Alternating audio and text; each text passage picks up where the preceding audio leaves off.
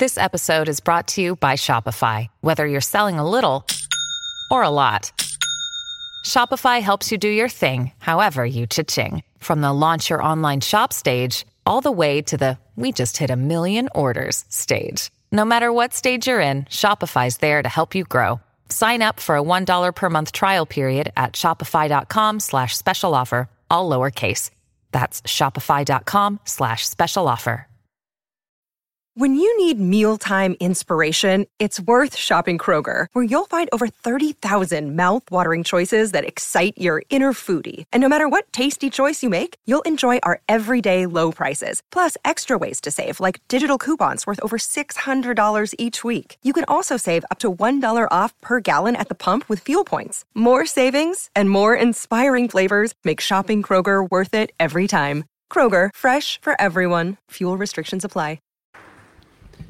Beh, grazie, grazie a tutti. Beh, permettetemi di cominciare però sottolineando che è un onore per noi essere qui a presentare questo libro in questa occasione, in coincidenza della pubblicazione del numero 100 del bollettino storico vercellese, perché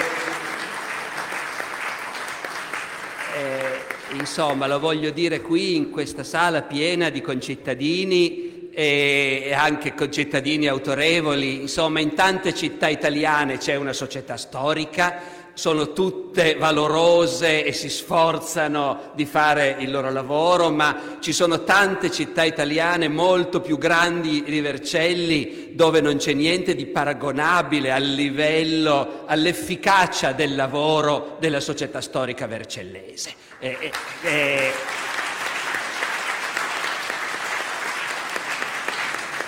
e mi è facile dirlo perché sono fatti, perché pubblicare 100 numeri di una rivista semestrale in 50 anni è, come dire, un risultato cristallino che davvero non tante città italiane possono vantare, così come, voglio dire, quando poi una città si lancia l'impresa di commissionare e far scrivere la storia della città, e allora è una grande impresa cui, in cui di solito una città investe molto e, e, come dire, di cui ci si vanta anche giustamente. Ora Vercelli, storie di Vercelli di vario genere esistono, ma già da soli i congressi della società storica vercellese coprono un grosso pezzo ormai della storia vercellese, dall'inizio del Medioevo fino ormai al XVI secolo, e con una ricchezza e un dettaglio di approfondimento che, voglio dire, si potrebbe confrontare con successo, che ne so, con la storia di Torino delle Inaudi, eh? Che è stata una grandissima impresa, ma che riserva al periodo medievale molto meno spazio di quello che qui una serie di congressi è riuscito ormai a dedicare. Anche queste sono tutte cose oggettive e quindi è una ricchezza della città che è importantissimo che, che rimanga, ecco, che non sia dimenticata e che non sia dissipata. Dopodiché appunto sono molto contento di essere qui a presentare Beatrice Del Bo, che è, come dire, cara collega e cara amica. Stavo per dire da tanto tempo, ma sono quelle frasi che sono a doppio taglio, come capite. Eh, dirò invece allieva di Rinaldo Comba, che tutti conosciamo, che è un grande amico della nostra società, che è stato curatore di alcuni convegni e che è qui in aula con noi, per cui chiederei anche un applauso per Rinaldo Comba, il maestro di Beatrice.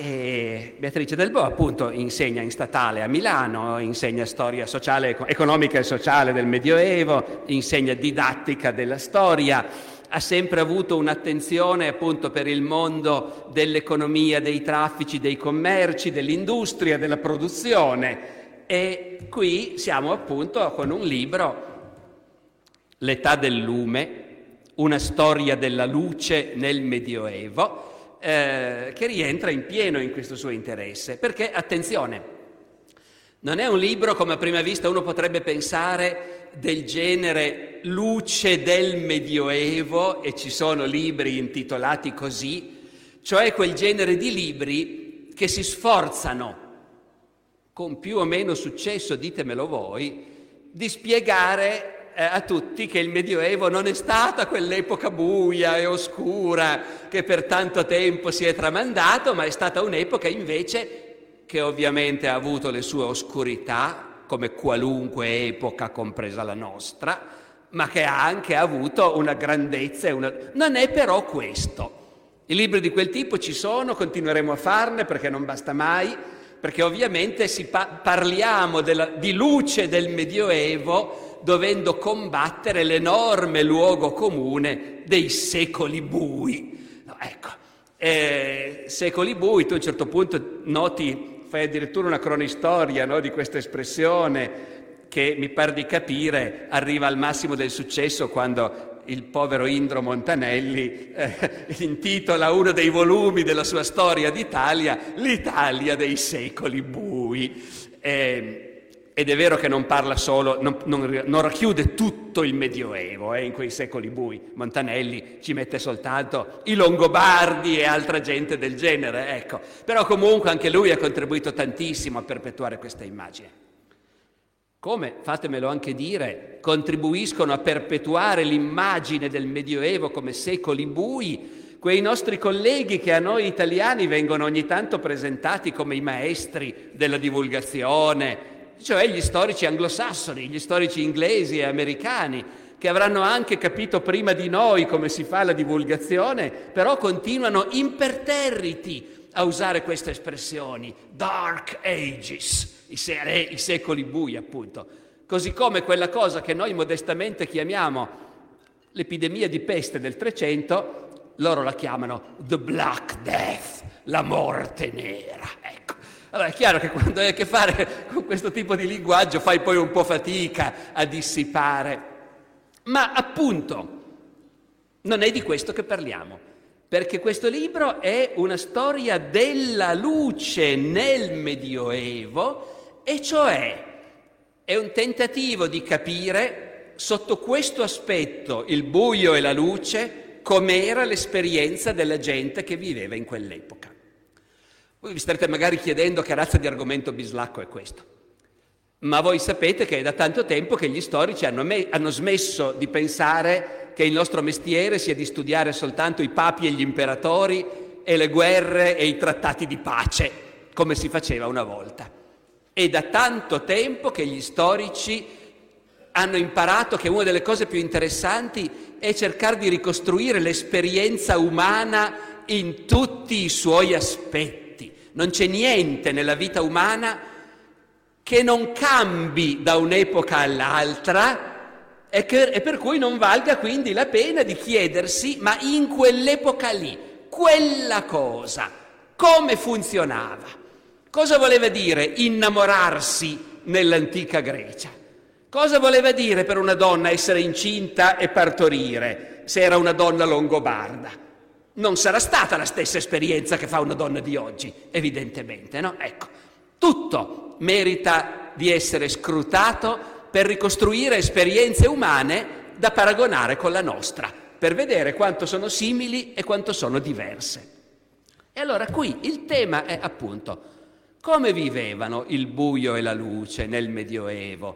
E il punto di partenza è attenzione, noi rischiamo anche qui di avere in testa un luogo comune, cioè poveretti, era una società senza tecnologia. Vedete il paragone con l'oggi. Noi oggi spesso diciamo chi vive in città non vede più neanche le stelle, perché tanto ci sono sempre le luci accese nelle nostre strade, dalla città il cielo neanche lo vedi. Per noi il giorno e la notte è tutta la stessa cosa, puoi stare alzato tutta la notte, tanto accendi la luce, funziona tutto. Pensate quando eravamo bambini noi che la televisione smetteva di trasmettere a una certa ora, no? C'era la musichetta e, e finivano le trasmissioni. Adesso no, si va avanti all'infinito, no? E, e, invece noi rischiamo di pensare, beh certo nel Medioevo, figurati, andavano a letto con le galline, cosa vuoi che facessero, poveretti? E indubbiamente per loro, quando scendeva il buio, il problema era più serio di quello che è per noi, certo. Però, però in realtà non andavano a dormire col buio, o meglio, magari a luglio sì, ma anch'io a luglio vado a dormire che è ancora chiaro, francamente. Ecco. Mentre invece magari a novembre o a dicembre non è detto. Ecco, certe cose dovevano smettere di farle per forza. Mi ricordo quel brano di Dino Compagni, il cronista fiorentino del tempo di Dante, che racconta di un momento in cui c'è una discussione in consiglio comunale importantissima perché c'è una situazione drammatica, bisogna prendere una decisione subito, ma subito, subito. E, e lui dice, e continuavano a, a venire a parlare degli oratori, è arrivato quello lì, e l'ha fatta lunga, e non smetteva mai di parlare, teneva in gombra la ringhiera per tutto il tempo. E, dice Dino, e si era nei tempi più bassi dell'anno. Il che vuol dire, era novembre, tra un po' viene buio, e quando viene buio diventa difficile continuare la seduta del Consiglio Comunale, ci proviamo anche magari, ecco, ma tanto semplice non è. Però la vita domestica continuava, la vita privata continuava, il lavoro di molte persone continuava e continuava grazie a una delle tante invenzioni medievali, eh, cioè la candela. La candela c'è qualche vaga traccia del fatto che gli antichi romani avessero provato anche loro a fare qualche roba del genere, ma non, è, non c'è niente di paragonabile sostanzialmente. La candela è medioevo, è età moderna. La candela, che naturalmente fa parte anche quella del nostro arredamento mentale quando cerchiamo di visualizzare il medioevo, eh? perché fateci caso, d'ora in poi ci farete caso, ogni volta che vedete un film o una serie televisiva ambientata nel Medioevo, che sia la sala del banchetto, il palazzo del Papa, vedrete una profusione di candele. No, candele dappertutto, messe completamente a casaccio, perché il regista gli interessa soltanto l'effetto che ottiene. Invece, guardate la copertina di questo libro. È un dettaglio di un quadro che conosciamo tutti, ma vedendo il dettaglio non ce ne rendiamo conto. È un quadro famoso dell'inizio del Quattrocento, un quadro di Van Eyck, Gli sposi Arnolfini. È questa coppia, questo ricco uomo d'affari con sua moglie, rappresentati in casa loro, e c'è, è, una, è gente ricchissima, eh? ci sono specchi, mobili, tappeti, un bellissimo lampadario con tanti portacandela, eh, perché naturalmente dove noi avvitiamo le lampadine, loro ci mettevano le candele. I lampadari nostri a tante braccia sono la continuazione di quelli loro. C'è questo grande lampadario e c'è un'unica candela accesa. Perché il bravo Arnolfini, benché appunto è un ricco uomo d'affari e sa quindi che le cose non si sprecano. Una candela accesa. Andatelo a dire ai registi, appunto, quando devono raffigurare gli interni medievali. Ora, la candela, quindi, è non soltanto un oggetto importante che diventa di uso comune, ecco, non usiamo la parola invenzione, eh, ma certamente che diventa di uso comune nel corso del Medioevo, ma è, e questa è la cosa più interessante secondo me dell'intero libro, e, e qui ti volevo chiedere se volevi dire due parole tu su questo, cioè tu dimostri perché scrivere un libro vuole anche dire andare a vedere i documenti e vedere se si scopre qualcosa che nessuno aveva detto prima, eh, che, non, eh, che non era così evidente. Io non avevo la minima idea del fatto che la candela era considerata fra i generi di prima necessità. Cosa sono i generi di prima necessità? Sono quei generi di cui un'autorità, siamo nel Medioevo, un comune, eh, un principe, si preoccupa che non scarseggi e che sia a basso prezzo. Questa cosa, diciamo, noi che maneggiamo quell'epoca siamo abituati all'idea, certo, il grano deve costare poco. Se il prezzo del grano sale troppo e la gente è scontenta, il governo interviene. Il governo interviene, stabilisce dei tetti ai prezzi, lo fai per il grano, lo fai per altri generi di prima necessità. Che lo fanno, eh? che lo facessero anche per le candele, io non me lo immaginavo, ma capite cosa vuol dire? Vuol dire che la candela fa parte appunto di quelle cose che poi sono poche, eh? il pane, il vino, essendo gente saggia, sapevano che il vino è strettamente indispensabile alla vita umana. Il pane, il vino, la legna per scaldarti e le candele per farti luce, no? Ecco, com'è che è venuta fuori questa cosa nella tua ricerca? È venuta fuori studiando tutt'altro. ovviamente come succede, no? che scopri qualche cosa e ci fai caso mentre studi qualcos'altro. Io stavo studiando nella fattispecie i macellai, che fanno parte anche loro no? di questo mondo della luce perché gli scarti dei macellai, cioè il grasso animale che i macellai scartano e non vendono, se sono bravi i macellai che si attengono alle norme statutarie naturalmente, non lo vendono, serve in realtà per fabbricare le candele, le candele meno costose, fatte per l'appunto con, con il grasso animale, meno costose perché puzzano da morire, ecco questo va detto. No? Quindi ci si può fare luce lo stesso spendendo un terzo rispetto a quanto non si spenda utilizzando le candele di cera, di cera d'api, però c'è un inconveniente che è questo odore mefitico che emanano. E mentre studiavo i macellai e quindi tutte queste lotte che c'erano per accaparrarsi il sego, ho cominciato a eh, vedere quali erano le relazioni fra questi lavoratori e gli altri lavoratori che facevano parte della stessa filiera, chiamiamola così, quindi i, coloro che trattavano le pelli e poi i candelai e anche i salsicciai, perché in alcune realtà anche i salsicciai fabbricano le candele, come a Milano, no? dove la Luganega anche qua si chiama Luganega la salsiccia? No, allora, no, allora, allora è proprio... Bene, è comprensibile, ecco, Luganega. Ecco, anche loro producono le candele chiaramente con il grasso animale e mi sono imbattuta studiando le liti, diciamo, fra tutte queste persone, nei provvedimenti a cui accennava Sandro poc'anzi, del Comune di Milano che devono, il Comune di Milano si sente obbligato a garantire un certo numero di beni appunto primari, cioè di prima necessità, alla popolazione, perché altrimenti la popolazione protesta, eh, questo è il problema, no? Le, le, no? le, guerre del pane le conosciamo forse più per l'età moderna di quanto non le si conoscano per l'età medievale, però le candele potevano essere uno di quegli elementi che scontentava la popolazione e la portava magari a ribellarsi e quindi è stato studiando appunto i macellai che mi sono imbattuta nelle candele e mi sono detta ma se le candele devono essere garantite sarà vero che quindi questi vivevano al buio cioè che una volta calato il sole tutti a nanna e non si poteva più fare niente e poi da lì ho cominciato a cercare e ho trovato certo. della gente sveglia di notte con le candele con le candele con le certo candele. certo Ecco, naturalmente appunto, quindi in parte questo libro è proprio una storia concreta, molto concreta, di cos'è la candela in quel mondo, chi la fabbrica, come si fabbrica. Naturalmente la candela di seigo che costa poco e la candela di cera che invece costa di più. Eh, e poi naturalmente l'uso liturgico, perché appunto fra i luoghi che combattono la notte, Qui vengono in mente Fruttero e Lucentini, eh, comunque, a che punto è la notte. Questa idea di una Chiesa il cui compito è anche di combattere chi? Il principe delle tenebre, giustamente. No, ecco, le tenebra è demoniaca, il buio è abitato dal diavolo, al buio non sei al sicuro, quindi, quindi la luce ci vuole in realtà.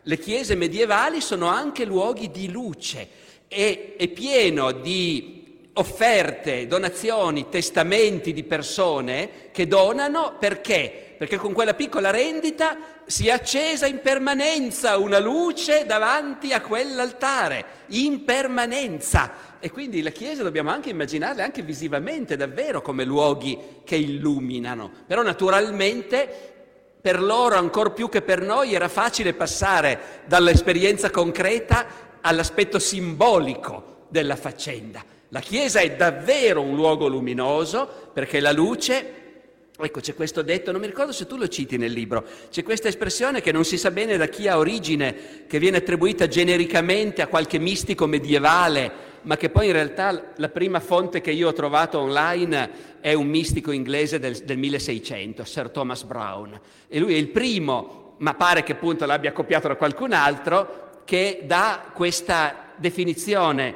lux est umbra Dei, la luce è l'ombra di Dio, che se ci pensate è una cosa meravigliosa. Eh? Di- ciò che per noi è l'ombra, invece Dio proie- che ombra proietta è la luce, l'ombra che Dio proietta. Quindi il diavolo e le tenebre, Dio e la luce. E dunque una battaglia che è concreta ma è anche simbolica per combattere il buio. Naturalmente questa dimensione religiosa sarà stata più forte per i nostri antenati del Medioevo, in una società cioè dove erano tutti credenti, che non vuol dire che si comportassero bene naturalmente, però tutti sapevano che se uno si comporta male poi deve farsi perdonare perché altrimenti sono guai nell'altra vita, ecco. Ci avranno magari pensato un po' meno man mano che nell'età moderna la società si scristianizzava, in cui diminuiva la presa della fede cristiana sulla società. Non so se sia anche per quello che noi tendiamo proprio ad associare in particolare al Medioevo questa idea di una società che, ripeto, andava a letto con le galline perché faceva buio. In realtà fino al Settecento è identica la situazione. Eh?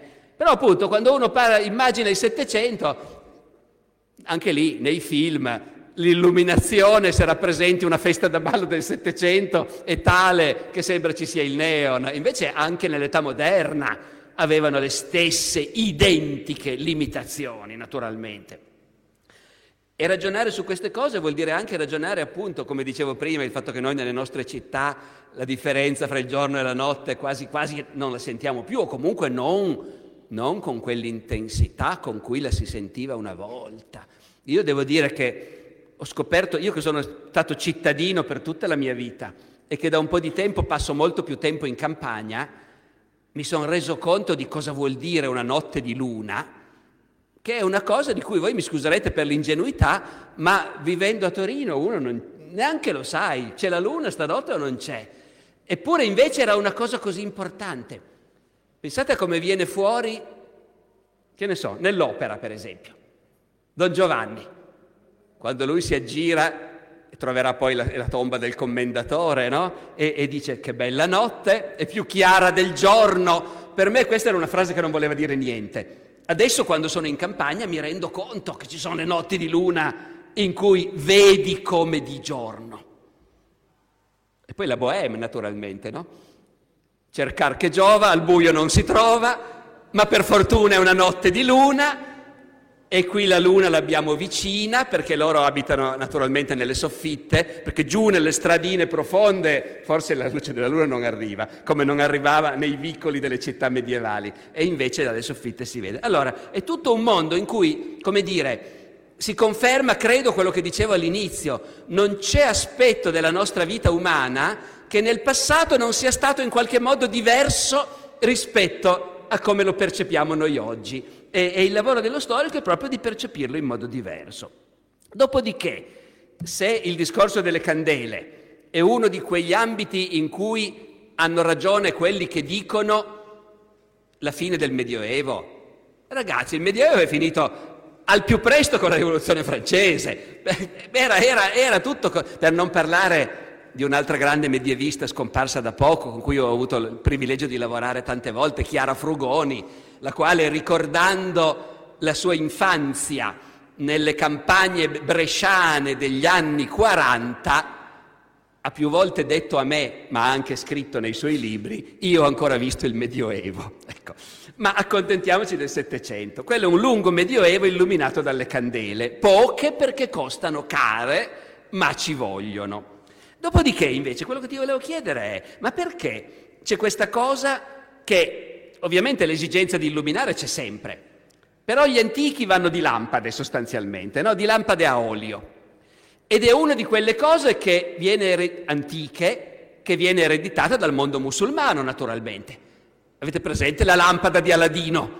Ecco, mica è la candela di Aladino, è la lampada. Loro vanno avanti con le lampade, come vanno avanti con i bagni, che noi chiamiamo i bagni turchi, perché i crociati li hanno scoperti quando sono andati a, a dar fastidio ai turchi in Medio Oriente, ma in realtà i turchi erano, i bagni, erano le terme romane, i bagni turchi. No? Ecco, la lampada è una cosa di, in cui l'antichità ha quello, il mondo islamico continua con quello, invece l'Occidente parte con le candele. È solo l'importanza delle candele nella liturgia cristiana? Com'è questa cosa? E perché non, non tanto più le lampade? Ecco. Your brain needs support, and new Ollie Brainy Chews are a delightful way to take care of your cognitive health. Made with scientifically backed ingredients like Thai ginger, L-theanine, and caffeine, Brainy Chews support healthy brain function and help you find your focus, stay chill, or get energized. Be kind to your mind and get these nootropic chews at ollie.com. That's O L L Y.com. These statements have not been evaluated by the Food and Drug Administration. This product is not intended to diagnose, treat, cure, or prevent any disease. È come dici tu, nel senso che è proprio una. È di... allora, non è possibile saperlo perché non esiste no? una, una fonte o delle fonti che ce lo raccontino nel dettaglio, ma è proprio come un segnare la distanza no? un marcare la distanza e quindi connotare degli spazi e dei luoghi grazie a degli oggetti diversi, cioè grazie alle candele, che sono, come ricordavi tu poc'anzi, l'elemento distintivo degli spazi sacri, soprattutto in età medievale, no? che, quello che connota lo spazio sacro della cristianità è sicuramente la candela, anche se rimangono le lampade, no? anche nelle chiese ci sono delle lampade alimentate a olio, quelle che illumina e deve illuminare, la luce che deve illuminare il Santissimo Sacramento è una lampada, una lampada a olio, no? e quindi rimangono, ma mh, sono molto meno diffuse. E anche i manufatti nelle case, negli ambienti pubblici, sono rarissime le lampade che si ritrovano, no? ci sono sempre menzioni di candele o di fiaccole o di torce, ci sono i lampadari, per esempio, che raramente, anche se ne esistono alimentati a olio, però raramente sono alimentati a olio, sono alimentati grazie appunto alle candele come questo che vediamo nella copertina del libro. È proprio un segnare la distanza, no? anche se la lampada a olio è una, dire, un oggetto dell'antichità classica, dell'antichità romana, insieme al braciere, che è un altro elemento che in età medievale esiste, ma rispetto alle candele ha una diffusione molto minore, la candela è proprio l'elemento distintivo, il lume in realtà è proprio l'elemento distintivo della società medievale, no? Quello che c'è in tutte le, l'oggetto che c'è in tutte le case è il lume, per quello appunto anche il, il titolo, l'età del lume, no? per segnare il fatto che esiste un mondo che è connotato da questo oggetto, che è l'oggetto di tutti e anche per dire che l'età del lume e l'età dei lumi non, non, hanno così tante differenze, ma questo a dirlo ai modernisti diventa più difficile, ecco, spegnere i loro lumi per accendere il lume del Medioevo.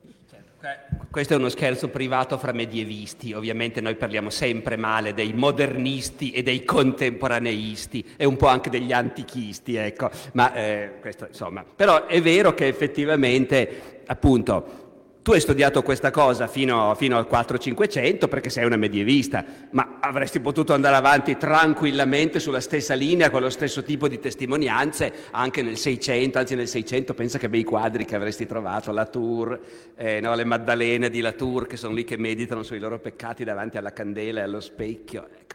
E... È proprio l'età preindustriale. No? È l'età preindustriale, è l'età preindustriale. Difatti, ma non l'antichità che della candela fa a meno, appunto. Come tante cose, anche questo mondo della candela che per noi è svanito, anche se tutti quanti nella casa di campagna abbiamo ancora candelai e la scorta di candele nel cassetto per quando salta la luce, però sostanzialmente la candela oggi è un oggetto veramente non significativo e non importante della nostra vita, mentre invece l'abbiamo visto, è stato un oggetto decisivo, di prima necessità, presente dappertutto, in tutte le case, nella vita di tutti, tutti i giorni. Ecco. E, e ovviamente quindi ha lasciato anche una sua influenza sulla lingua. Questo è anche un libro che lavora molto, che spiega tante cose sulle parole, ha addirittura un ricco glossario alla fine di tutti i termini che hanno a che fare con questo mondo e che racconta anche il significato di modi di dire che usiamo tutti o che comunque sentiamo usare senza più essere così consapevoli di cosa volevano dire all'inizio. Per esempio, io ne ho trovati due, di cui uno lo sapevo anch'io, l'altro invece non lo sapevo proprio.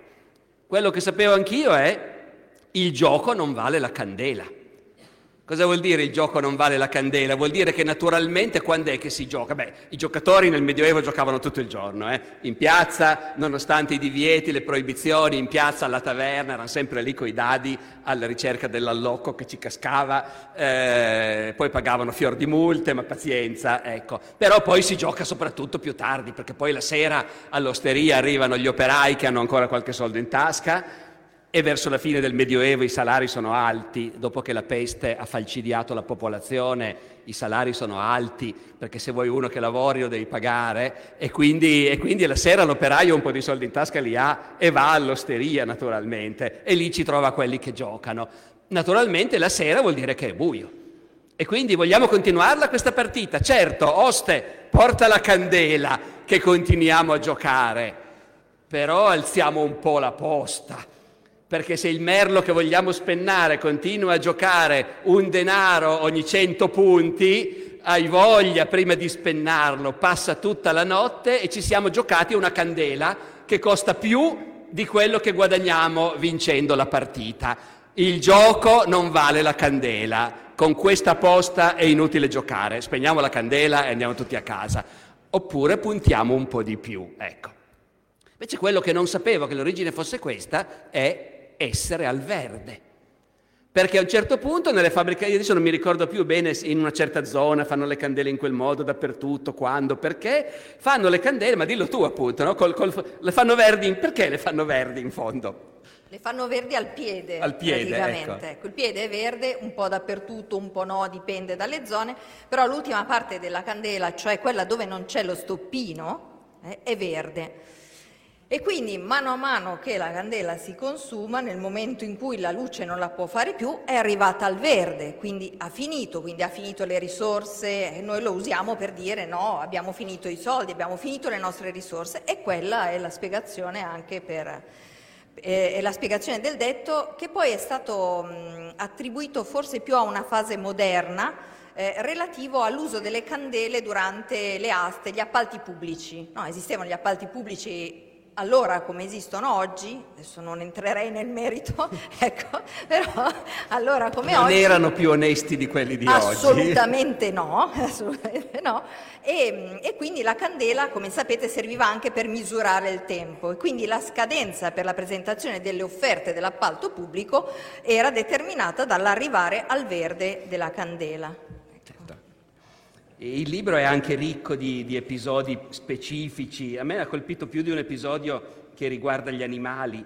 Eh, beh, intanto le api, ovviamente questo è un libro dove si parla di api, si parla anche di macellai e di grasso appunto avanzato, fa- ma le candele buone sono quelle di cera quindi. E, e tu qui ti sei anche concessa diciamo di eh, allargare qualche, un po' lo sguardo sulla cosa delle api, perché questa cosa meravigliosa che in certe culture quando muore il padrone bisogna annunciarlo alle api, perché le api se non vengono informate che il padrone è morto smettono di fare il miele e che la cosa è radicata in alcune culture, tra cui quella della famiglia reale inglese, per cui alla morte di Elisabetta II l'apicoltore reale di Buckingham Palace si è presentato nell'allevamento di api della regina per comunicare ufficialmente alle 140.000 api della regina Elisabetta che la regina era defunta, perché altrimenti, ecco, come ho trovato bellissimo per un altro motivo l'aneddoto di quello che protesta con la cera, oltre a fare le candele, si facevano gli ex voto. Non il quadretto, naturalmente, no? L'ex voto comincia innanzitutto in questo modo. Mi ero fatto tanto male alla mano, mi sono votato alla Madonna e sono guarito. Adesso offrirò al santuario una mano di cera, che è l'ex voto, che dimostra la grazia che ho ricevuto. No? E come tutte le pratiche religiose, anche questa poteva essere vista da qualcuno come una cosa esagerata, come una cosa superstiziosa. Quindi ci sono i moralisti che dicono ai credenti attenzione ragazzi a non esagerare con queste cose, ecco, e in particolare c'è quello eh, che se la prende perché ormai la gente fa questi voti di cera per qualunque cosa e c'è quello che aveva perso il gatto e ha fatto voto che se ritrovava il gatto l'avrebbe e puntualmente l'ha ritrovato e ha offerto il gatto di cera in chiesa. Io questa cosa l'ho trovata molto bella perché per due motivi. Uno è che io ho una crociata personale contro un altro luogo comune sul Medioevo, che se andate a vedere su internet vedrete che c'è dappertutto, cioè l'idea che nel Medioevo i gatti fossero perseguitati perché considerati messaggeri di Satana e che addirittura ci sia stato un papa che ha ordinato di massacrare tutti i gatti. Se andate a vedere c'è gente che ci crede e che cita addirittura quale, decre- no, decretale, insomma, quale bolla di quale papa avrebbe dato quest'ordine, poi tu vai a vedere, non c'entra niente, ma ci sono interi sodalizi di amanti dei gatti specialmente, che sono rispettabilissimi gli amanti dei gatti, che però provano un malsano piacere nel pensare che c'è stata un'epoca orribile, appunto il Medioevo, in cui i gatti venivano sterminati. Invece il gatto ce l'avevano tutti in casa, viene fuori dalle fonti iconografiche, viene fuori dalla letteratura, e quello che aveva perso il gatto ha fatto voto che se lo ritrovava avrebbe fatto l'offerta. L'altra cosa che ho trovato, per cui mi è piaciuta questa cosa, è una cosa linguistica di nuovo cioè il fatto che il gatto nel Medioevo normalmente si chiamava la gatta. Ed è uno di quei rari, voi sapete che ogni animale ha il suo genere, perché si dice il leone al maschile e la tigre al femminile? C'è nessun motivo, ma la lingua nostra funziona così.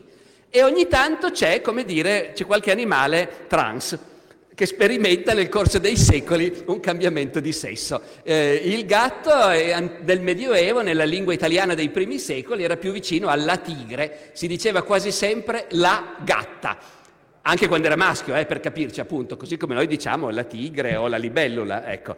E invece poi è diventato il gatto a un certo punto. Potrebbe essere un tema per una futura ricerca, ma in ogni caso è una cosa che mi è piaciuta molto, un altro dei tanti stimoli usciti dal tuo libro, dove appunto sul tema della lingua ci sono tante cose interessanti e forse una che ti volevo chiedere era anche questa cosa, che la lingua italiana è l'unica che ha le due parole luce e lume, che in parte si sovrappongono, in parte no. No, tu hai fatto una riflessione molto interessante su, su questa cosa. Sì, proprio su questo, cioè sul fatto che nella lingua italiana, diversamente dal francese, dall'inglese e anche dalle lingue, dal russo per esempio, rimane la distinzione tra luce e lume, no? che sono due parole distinte e che anche evocano nella nostra mente due concetti diversi. No? La luce eh, la immaginiamo anche la luce elettrica, e luce elettrica non è il lume, no? il lume è un oggetto legato a, una, eh, a un sembiante specifico, cioè ha una sua forma, una sua funzione anche specifica. Invece appunto l'età dei lumi, adesso purtroppo per citare i, i, gli antagonisti storici, i modernisti, eh, in realtà è, si è tutto trasformato in light o in lumière, per um, usare, no, per citare le due eh, lingue insomma, più, più diffuse, anche a cui siamo più vicini e più legati, che hanno fuso queste due parole, forse scegliendo quella che sembrava dal punto di vista teorico la parola più forte o il concetto più alto tra i due, no? fra l'oggetto materiale e invece tutto lo spettro di significati anche simbolici che la luce evoca. La stessa cosa succede appunto nelle lingue slave, dove le due parole sono sovrapposte. E questo mi era sembrato interessante della, e significativo del mantenere eh, nella lingua italiana una distinzione tra la teoria e la pratica, quindi tra la concretezza eh, della luce e la spiritualità, se vogliamo dire, della luce, no? proprio per le ragioni a cui accennava Sandro poc'anzi, cioè per, per, l'importanza comunque della religione e quindi di legare alcune parole alla spiritualità e altre invece mantenerle più nel loro significato quotidiano e concreto.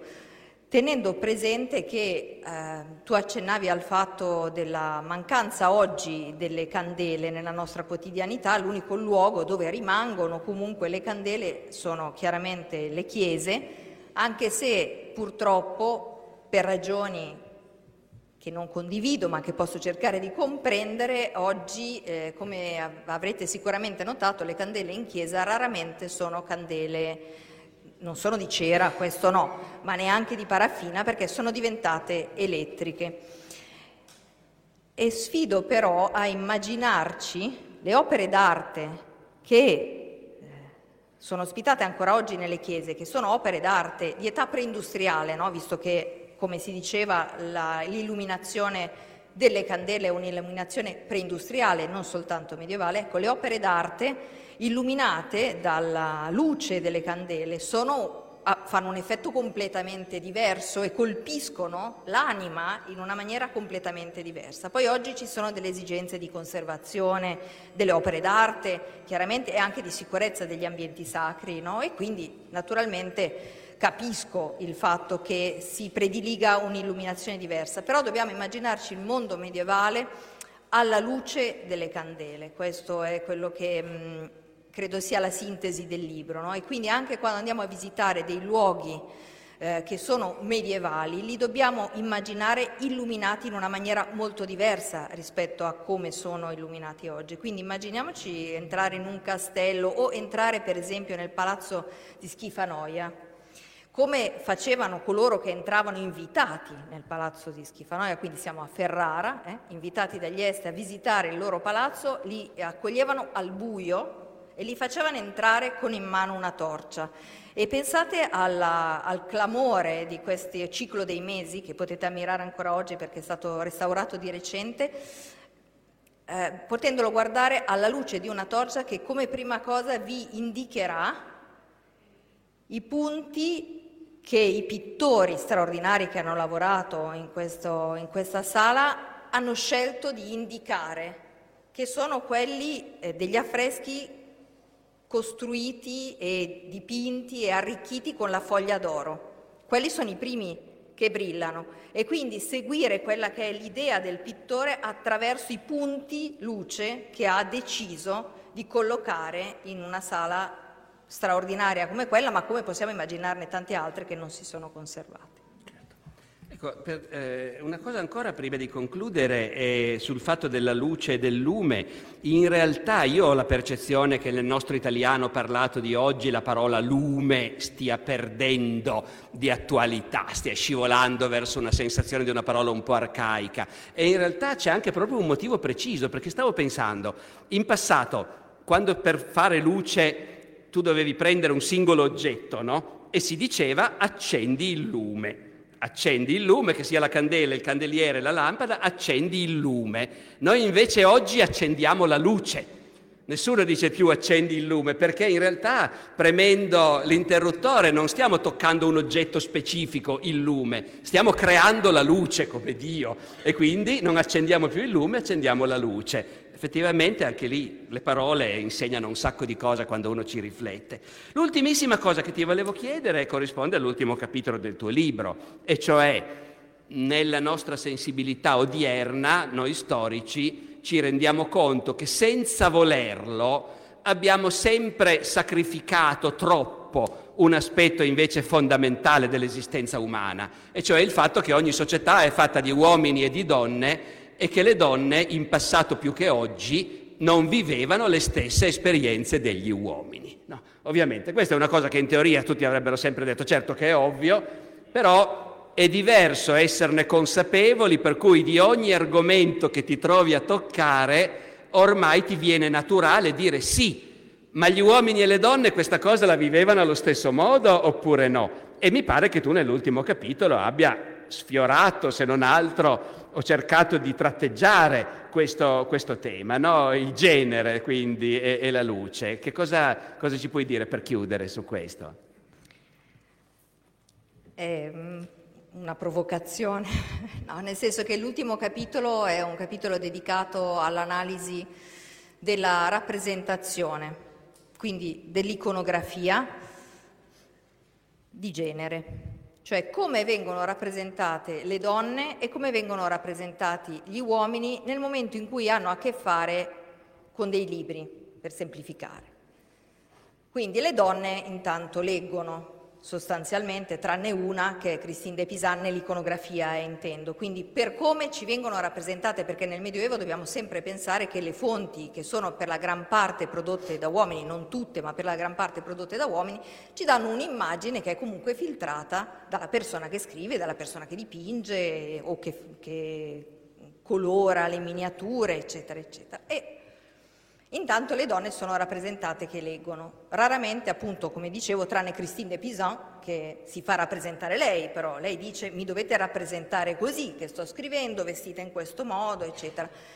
E non si fa mettere però accanto un lume, Christine de Pisan, l'ho guardata bene, non l'ho trovato, spero di scoprirlo prima o poi. Poi le altre sono le Madonne di solito, no? o le sante che vediamo rappresentate nella iconografia medievale e eh, queste signore queste madonne, no? stanno a leggere e non hanno mai nell'iconografia di area italiana accanto a loro un lume. Se invece andiamo a cercare i santi scrittori per eccellenza, che sono Sant'Agostino, San Gerolamo, eccetera, di solito stanno nei loro bellissimi studioli, pieni di libri intorno, mentre le Madonne stanno grosso modo quasi sempre in camera da letto, che è il luogo dove le donne abitano, regnano e leggono, se leggono. Invece loro stanno nei loro studi con i loro bei libroni, poi sono libri più importanti a quelli degli uomini perché sono come se li guardate, hanno dei grandi trattati che stanno leggendo oppure che stanno scrivendo, invece le donne hanno i libri d'ore, sono piccolini, portatili, leggono anche il Decameron, la Madonna no, però insomma, e, e Sant'Agostino e San Gerolamo però sono circondati da lumi no? accanto a loro, candelabri, ma soprattutto lumi. Perché? Mi sono risposta, ho fatto una domanda come Marzullo, mi sono risposta e ho detto, beh, perché gli uomini, quegli uomini lì in particolare, sono dei luminari, cioè illuminano e sono illuminati e illuminano, perché ecco, la parola luminare invece nella nostra lingua per fortuna esiste ancora, le donne no, perché non hanno il lume dell'intelletto e non hanno il lume della ragione e accanto a loro non hanno quindi la rappresentazione del lume come oggetto che potrebbe evocare questo concetto. Questo succede in Italia, non succede invece nell'area fiamminga, non succede, ho scoperto di recente, perché purtroppo continuo a cercare un'ossessione ormai, neanche a Cordova, che però è un ambiente culturalmente molto eclettico e quindi comprendo che né lì né nelle Fiandre ci possa essere questa chiusura perché lì le donne possono essere rappresentate anche col lume. Poi sul fatto che sia acceso o spento potete leggere nel eh, libro. Certo, certo, certo.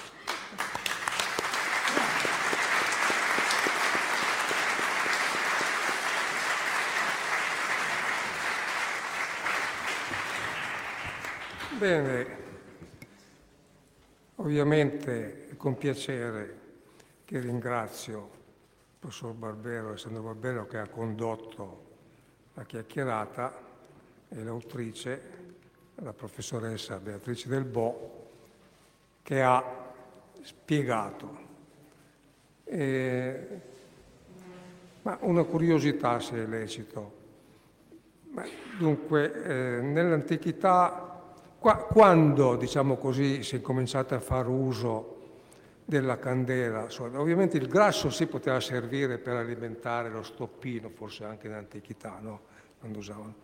Eh, l'avevo cercato ma credo di non averlo trovato nel libro. Posso io fare io una domanda? Sì, è perché nel libro non si trova, ma non si trova, ecco, non solo nel libro, nel senso che se andaste a cercare si può trovare da qualche parte che già nell'antica Roma erano utilizzate le candele, ma non esiste una documentazione che ne tratti in maniera diffusa.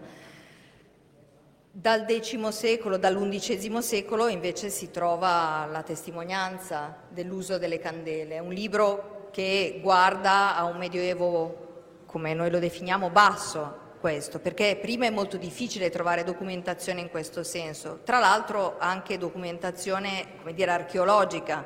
L'archeologia ci può restituire le lampade, certamente, non ci può restituire purtroppo le candele, ecco, anche se ce ne sono, eh, un paio ce ne sono, conservate perché per ragioni di terreno e di dove appunto erano riposte sono, si sono conservate, però è difficilissimo trovare documentazione materiale sulle candele, per cui eh, no, sì, non c'è nel libro per, perché sì, poi possiamo, continuerei a studiare questo argomento, no? quindi farò la parte moderna, la parte dell'antichità. Eh, certo, altri due volumi, cioè, sì, vero. esatto.